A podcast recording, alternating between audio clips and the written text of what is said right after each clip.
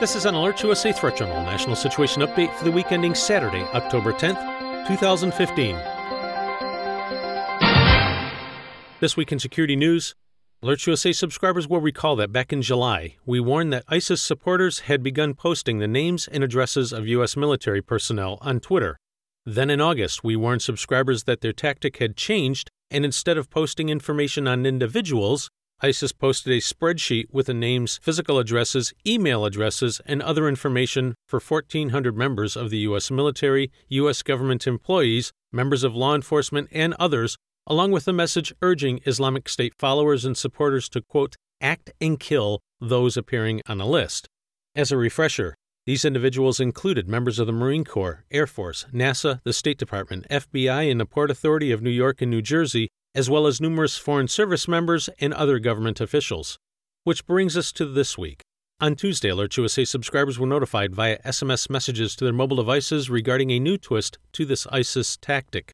In addition to posting the address of Robert O'Neill, the U S Navy SEAL who killed Osama bin Laden, along with a call for Islamic extremists in the U S to execute him, they have now begun posting personally identifying information about the children of individuals appearing on the hit list published last month.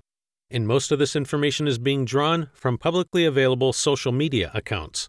Alert U S A cautions listeners that while Twitter, Facebook, Snapchat, Vine, Instagram, selfies, commentary videos on YouTube, and so many more aspects of social media are exploding in popularity, and in particular with our children, it must be understood that such openness comes with a price. Unlike grown adults, teens do not have the perspective and the life experience to understand the pitfalls and the dangers of plastering themselves all over the net. Given the growing threats facing our children, families, communities, and nation, it is essential that parents begin to rein in and place controls on their children and their own social media footprint. This is particularly important if you are a member of or employed by the armed services, the defense industry, the intelligence community, or law enforcement. These are the arenas that are being overtly targeted by terrorist organizations, foreign intelligence services, and others. You would do well to pull in the loose ends and minimize the amount of information you and the family are sharing about yourselves and each other online. It really does matter.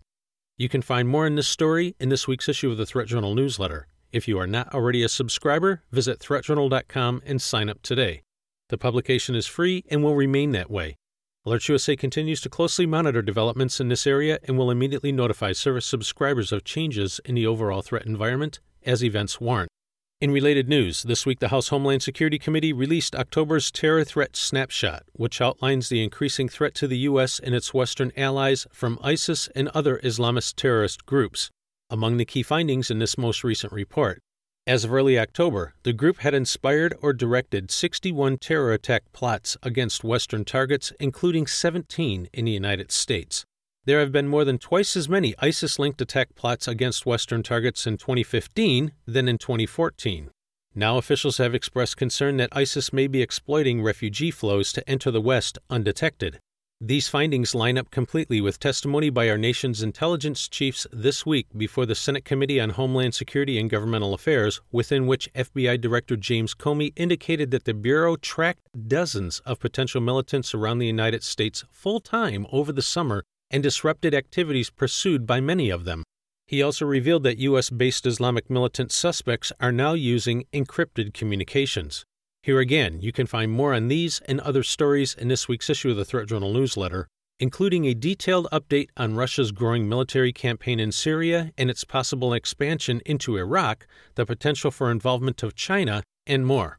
In travel security news, in addition to a standing U S government-issued worldwide caution, there are also forty-three additional alerts and warnings in effect for individual countries around the world specifically identified as posing significant risks for U S citizens.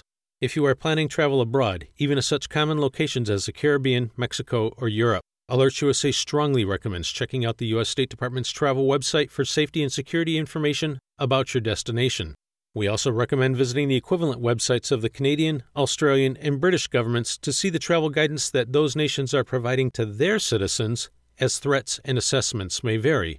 This has been an Alert U S A Threat Journal National Situation Update for the week ending Saturday, October tenth, twenty fifteen.